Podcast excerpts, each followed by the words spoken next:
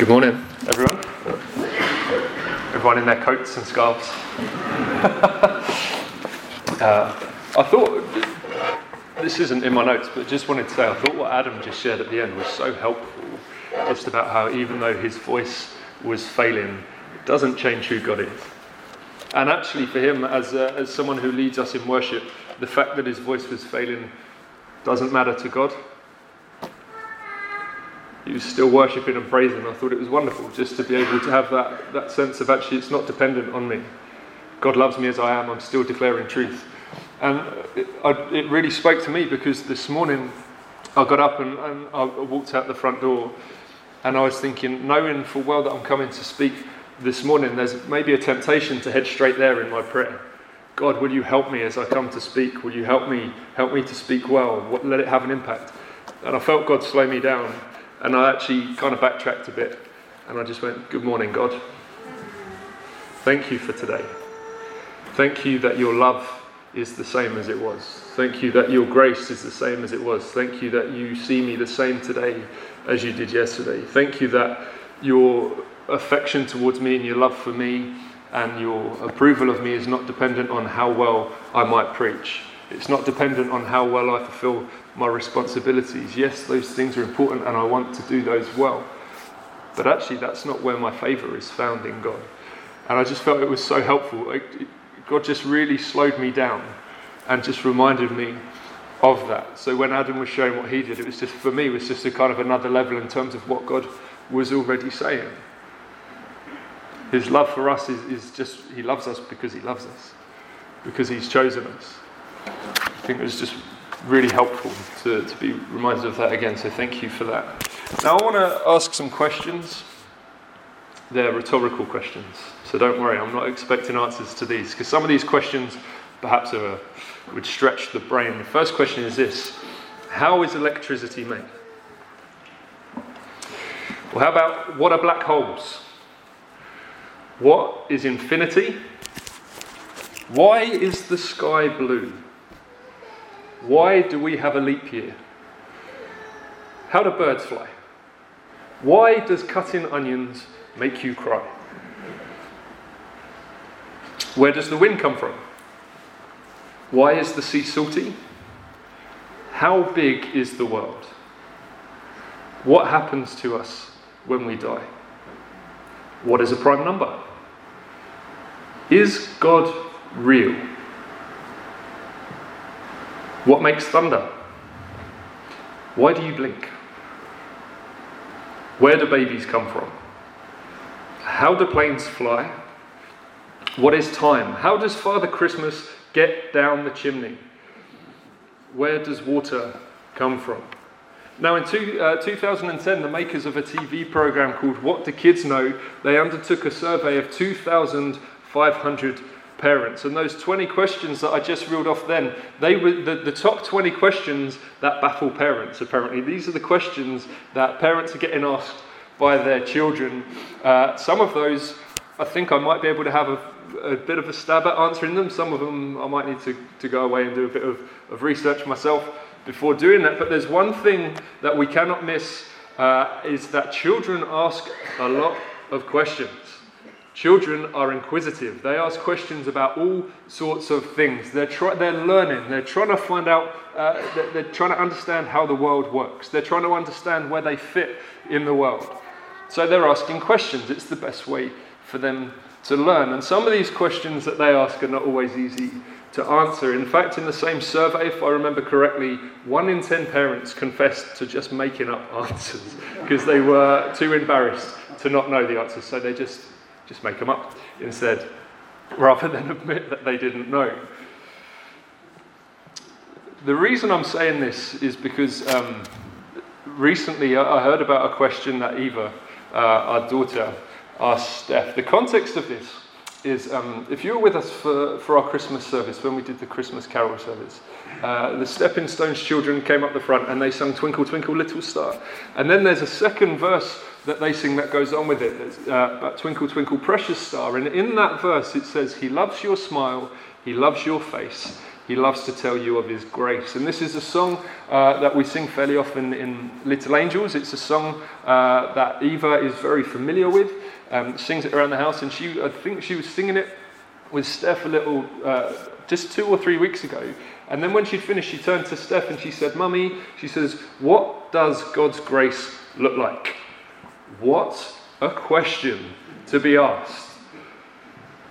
When Steph told me this, I wasn't there at the time, but Steph told me what Eva had asked her. I kind of, under, I kind of breathed a little sigh of relief. I wasn't there. I was like, I'll leave that one to Steph. That's absolutely fine. But I was amazed that she'd come up with this question. I'd not, but not necessarily amazed, but children come out with some of the most probing and interesting questions. And I thought actually it was a great question that she asked, and it got me thinking actually, how do we answer that as a question? If you've been around church for any length of time, I would expect that you've heard the word grace being used a lot. We use it in our prayers, we sing about it. When people speak and preach, they talk about grace a lot. So it's a word we've heard many times, but actually, if we think about how would we perhaps explain what it is, I wonder what our answer would be. And Eva's question really got me thinking how do we answer that question? And the question I want to pose to you today is if someone asked you, what does God's grace look like? What would your answer be? I think it's good for us to think about these things. Eva's question got me thinking to the extent that I thought, why, we won't just keep it in our family, why not bring it to the wider church family? Something for us to explore together over these couple of weeks. So today and next week, we're going to explore this question together.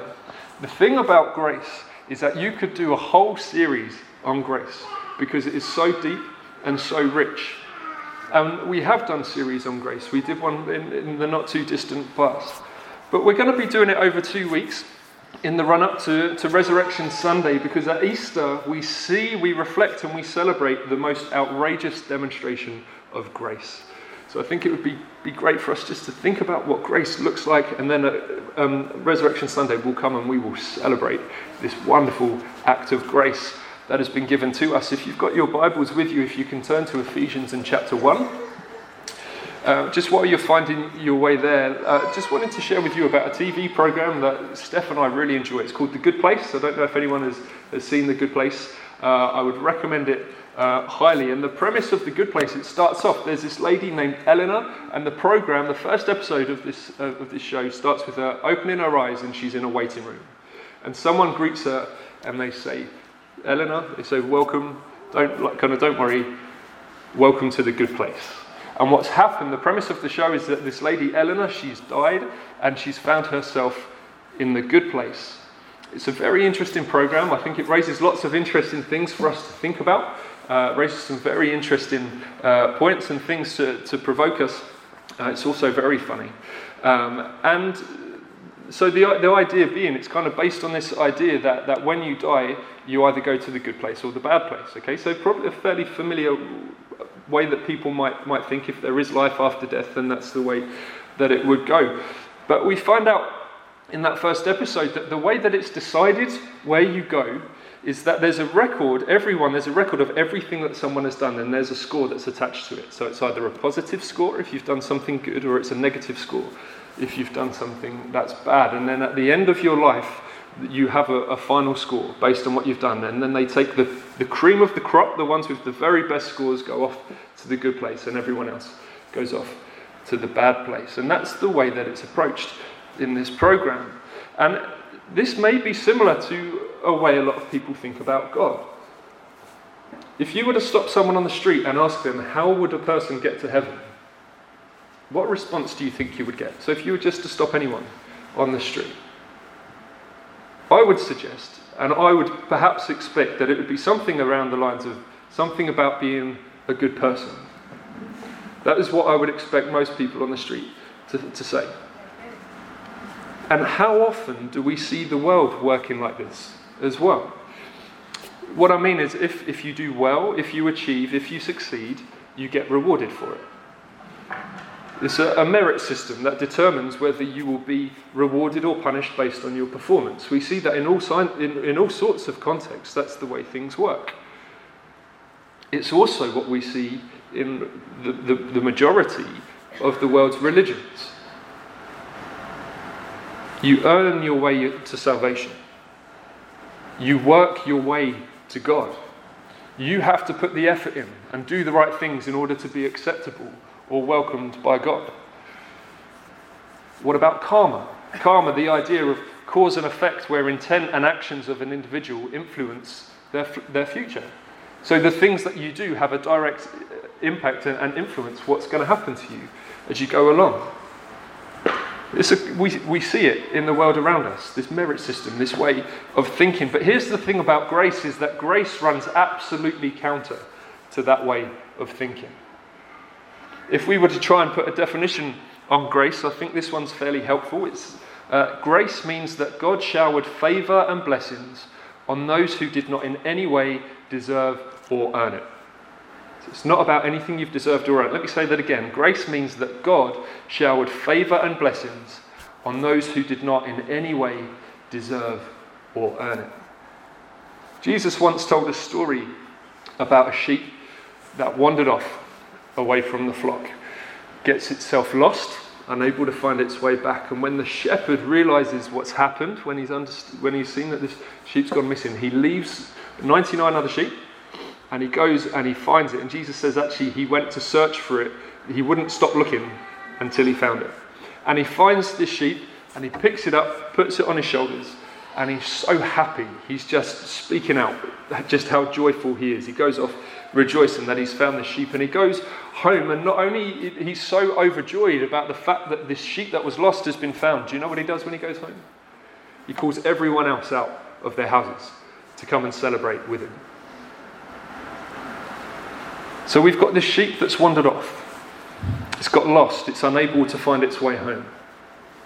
What would have happened to that sheep if no one had gone off to find it? That sheep would have died, in all likelihood, if no one had gone to rescue it. But this shepherd is absolutely determined. He searches out the sheep. He's the one that goes and finds it and bring him home. And I think this is a helpful picture of grace. And it's something I'm going to come back to a little bit later on, just to expand why I think it is the helpful picture of grace. See, the thing about grace is it's, it's a gift, it's something that's given. And it's a gift that really is for the good of the person that receives it. But as I was thinking about it, I was thinking, do you know what? Grace is a gift, but it demonstrates the heart, the desire, and the character of the giver. Now, in preparing for this week and for next week, I came across an article by a guy called Paul Tripp, and he briefly addresses this question of, of what God's grace looks like. And he, in his article, he says there, there are many variations of grace, there are many things that we could, could look at uh, and, and talk about with grace. But he writes about six different types of grace. And really, uh, this has helped kind of bring the structure of these two sermons. There's been some really helpful things he said there that I thought actually these would be good things for us to, to pick up on and things to think about. But it's kind of worked in the sense that this week is going to be more about how, how grace, what grace looks like in terms of our identity or status. So, what or rather who grace makes us to be. And then next week, uh, it's going to be more about walking with God. How does grace enable us in our lives? And how does grace enable us in our walk with God? What does that look like? So let's pick up then from Ephesians chapter 1. We're going to start from verse 3 and we're going to read through to verse 14. So it says, Blessed be the God and Father of our Lord Jesus Christ, who has blessed us in Christ with every spiritual blessing in the heavenly places, even as he chose us in him before the foundation of the world that we should be holy and blameless before Him. In love, He predestined us for adoption as sons through Jesus Christ, according to the purpose of His will, to the praise of His glorious grace with which He has blessed us in the Beloved.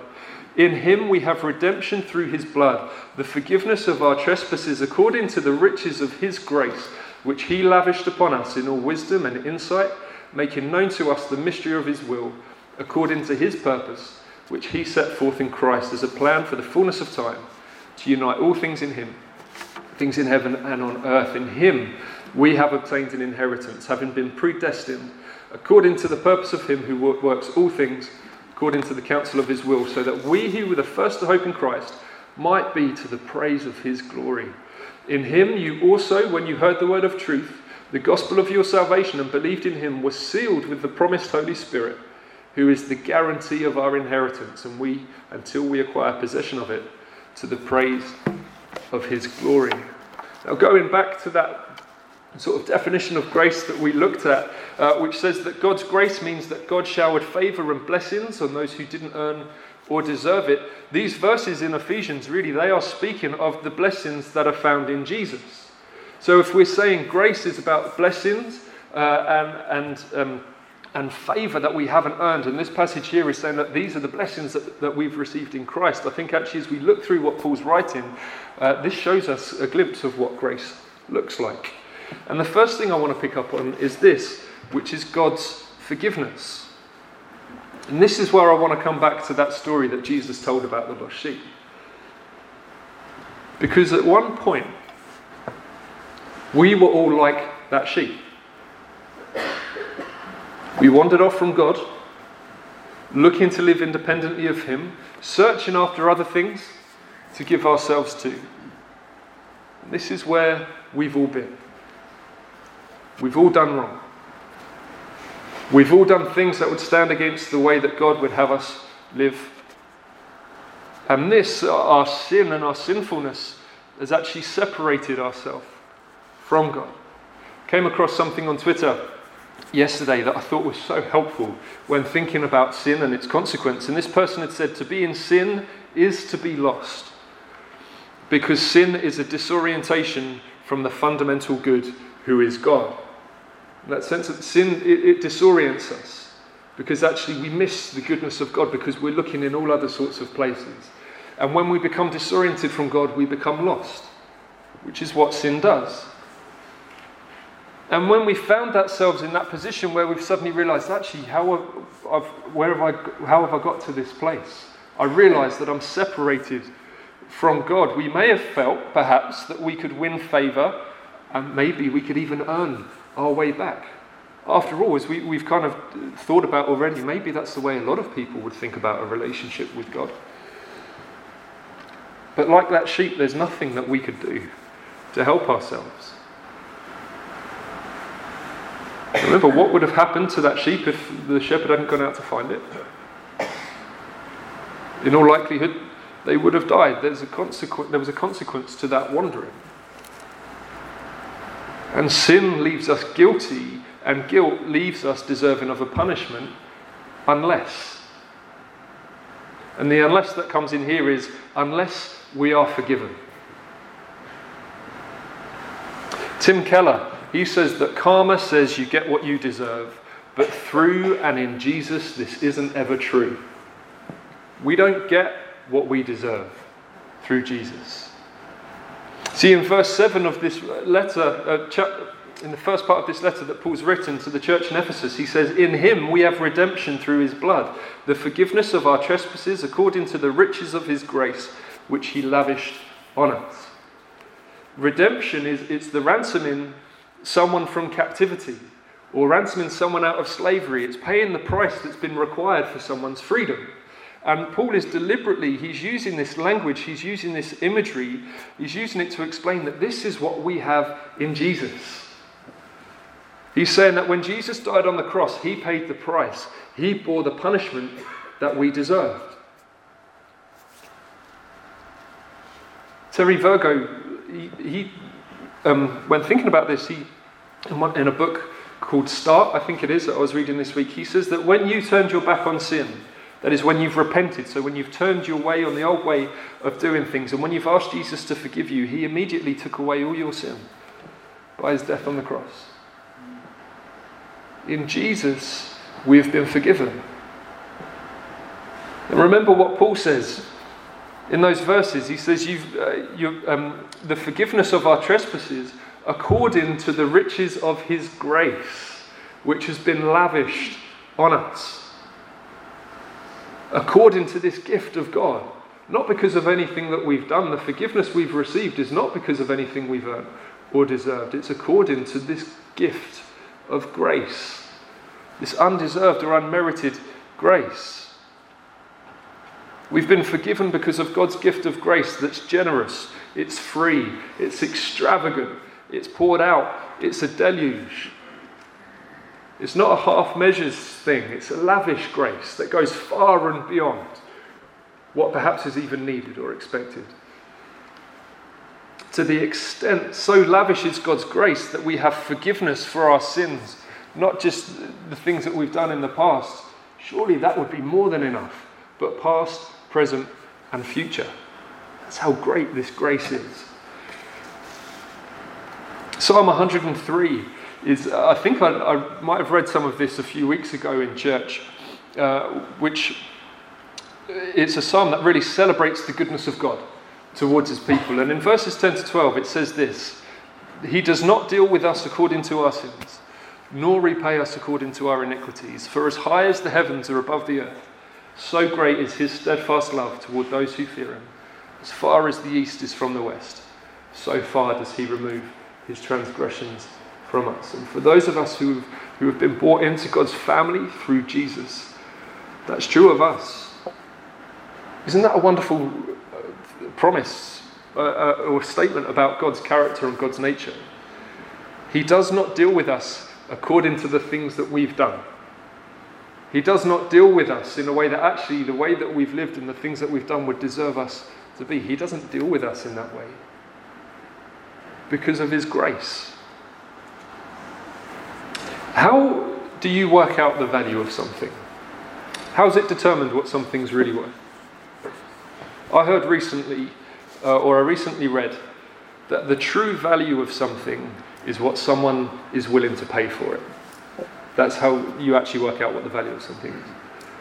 So when we consider what price Jesus paid to redeem us, when we consider the, what it cost for our forgiveness, what does that say about how valuable we are? What does that say about how valuable you are to God?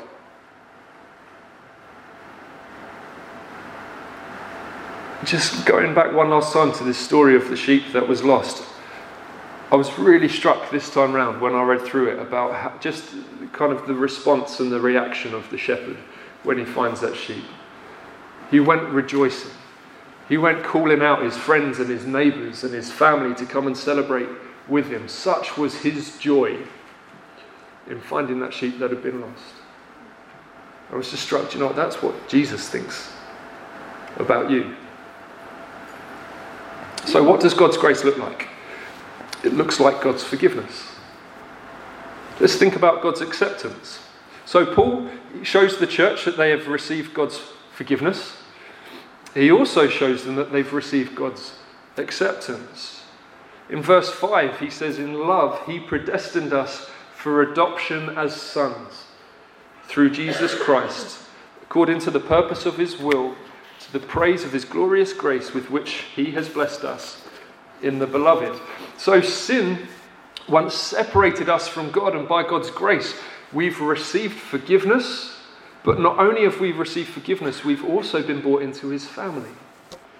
We've received his acceptance. We've been welcomed in. We've been accepted in. I sometimes think, actually, God's forgiveness is more than, than I could ever hope for. It's more than I could ever earn or deserve. But not only have we been forgiven, we've been accepted by him as well. We've been brought into his family. And it's not this sort of, it's not an upstairs, downstairs sort of relationship in the sense, that was a program, right? Upstairs, downstairs, where you had uh, the, the family living upstairs in their quarters and then you had the servant staff downstairs. I don't watch much Downton, but I think it's probably a similar sort of thing in that program where you have this separation. You've got the servant staff living separately from the family. There's a very clear distinction there, but here's the thing we've been adopted as sons and daughters. We're now we're part of the family. Our status has changed completely. We don't need to work our way up a hierarchy. We don't need to seek promotion to work our way up through the ranks. By grace, you have a completely new identity. You've been adopted as a son or a daughter into his family, and as sons and daughters as well. What Paul is saying to the church, he's saying you're also heirs because there's an inheritance here that is waiting for you in Jesus. It's what sons and daughters get, right? They're heirs, they get the inheritance of their father.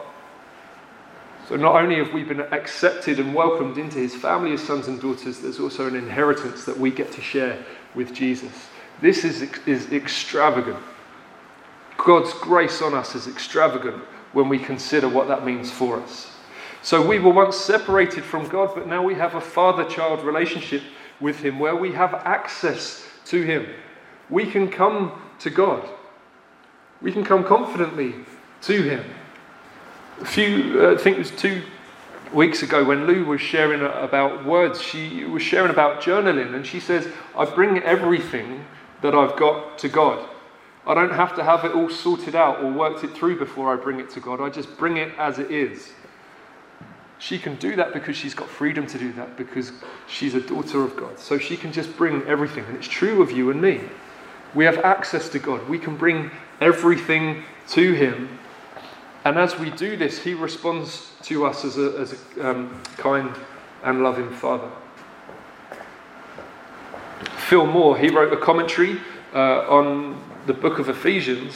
And in there, he, he picks up on Paul's reference to Jesus as the beloved. And he says it's a deliberate link to words that have been spoken over Jesus before. The first one is in Matthew 3:17 at Jesus' baptism. So as Jesus is being baptized, it says, Behold, a voice from heaven said, This is my beloved Son, with whom I am well pleased. And then if we jump a few chapters on to Matthew 15, verse 7 at the Transfiguration. So this is where Jesus' glory is revealed. And there's a moment where uh, they're all gathered round and, and a cloud. Um, a cloud overshadows everyone that's gathered, and it says that a voice from the cloud said, This is my beloved Son. With him I am well pleased. Listen to him. And Phil Moore picks up on this. He says, Look, Paul's using this, this sense of, of the beloved because he's drawing this deliberate link to these things that have been spoken over Jesus already. And he goes on to say, Now God speaks those same words over you and me. Because we've been adopted and accepted as sons and daughters. Francis Chan, who some of you might have heard of, he says that there's nothing better than being absolutely sure that the most powerful being in the universe adores you as his own child. Paul, he's writing to the church in Ephesus to tell them that they were chosen. He's saying God's heart was towards you since before the dawn of time. Before they had a chance to do good or bad, before they had a chance to choose obedience or disobedience, chosen before the foundation of the world. Let me ask you a question. If we've been chosen before the foundation of the world, what part have we played in this? What influence, in any context, however that may look, what influence did you have before the foundation of the world? None. We had absolutely no influence. So we've been chosen not according to our merit or, or performance, but according to the purpose of God. That's what Paul says, not once, but twice in verse 5 and verse 11. He says you've been chosen according to the purpose of his will. Then he goes on to say, You've been chosen according to the purpose of him who works all things according to the counsel of his will been chosen not because of anything you've done, but because it's His purpose. It's God's purpose. It's God's will. It was Him that initiated it, it was Him that saw it through. You didn't earn forgiveness, you didn't earn acceptance, you didn't deserve it, but God said, I want you. That, that's, surely that's what it means to have been chosen before the foundation of the world. God simply said, I want you. So, what does God's grace look like? It looks like God's acceptance. And finally, this one's going to be a bit quicker than the other two. I want us to think about God's presence. Our, see, our Father is not distant. Wherever we go, whomever we're with, whatever the time, He is with us. Let me read you some verses from Psalm 139. It says, O Lord, you have searched me and, know me. You know when I sit down and when I rise up. You discern my thoughts from afar. You search out my path and my lying down, and are acquainted with all my ways. Even before a word is on my tongue, behold, O Lord, you know it altogether. You hem me in, behind, and before, and lay your hand upon me. Such knowledge is too wonderful for me. It is high, I cannot attain it. Where shall I go from your spirit? Or where shall I flee from your presence? If I ascend to heaven, you're there. If I make my bed in Sheol, you are there. If I take the wings of the morning and dwell in the uttermost parts of the sea, even there your hand shall lead me, and your right hand shall hold me. If I say, Surely the darkness shall cover me, and the light about me be night, even the darkness is not dark to you. The night is bright as the day, for darkness is as light with you. There is no place in the universe that God will not be present. There is no place too dark that God will not see you. Perhaps we can hear those words that might we might get to the place of thinking almost that God's kind of on the outside looking in. If there's no place I can go where he can't see me, no place I go where he's not there. But but in Christ, God has sent his spirit to live in us. He doesn't pay us a visit from time to time. He doesn't call, he doesn't call round when we've asked if we can see him for a little bit. That's not the relationship that we have with God.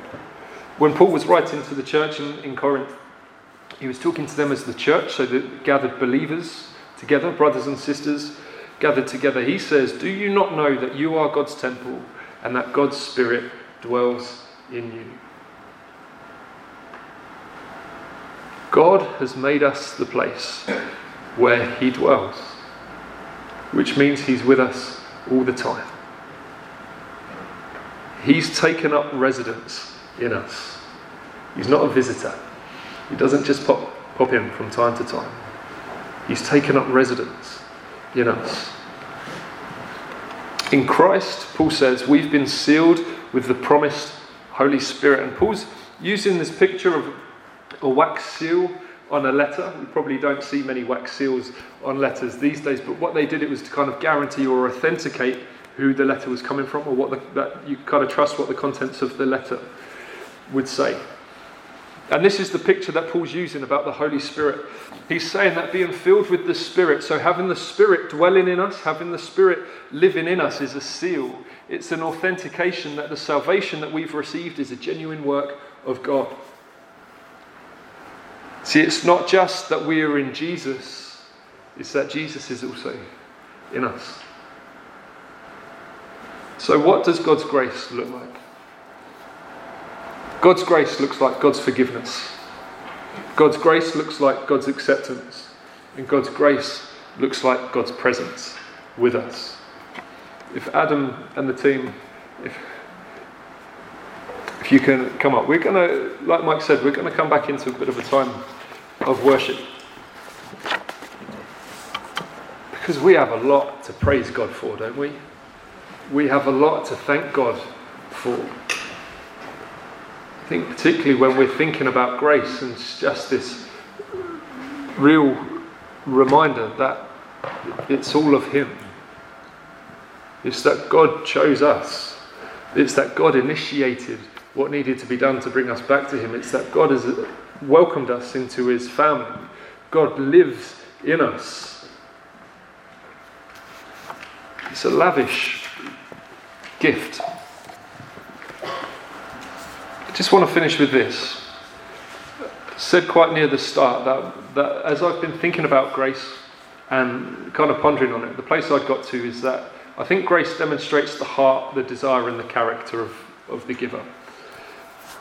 And as God lavishes grace on us, we, I think, as God lavishes grace on us, we see Him through it.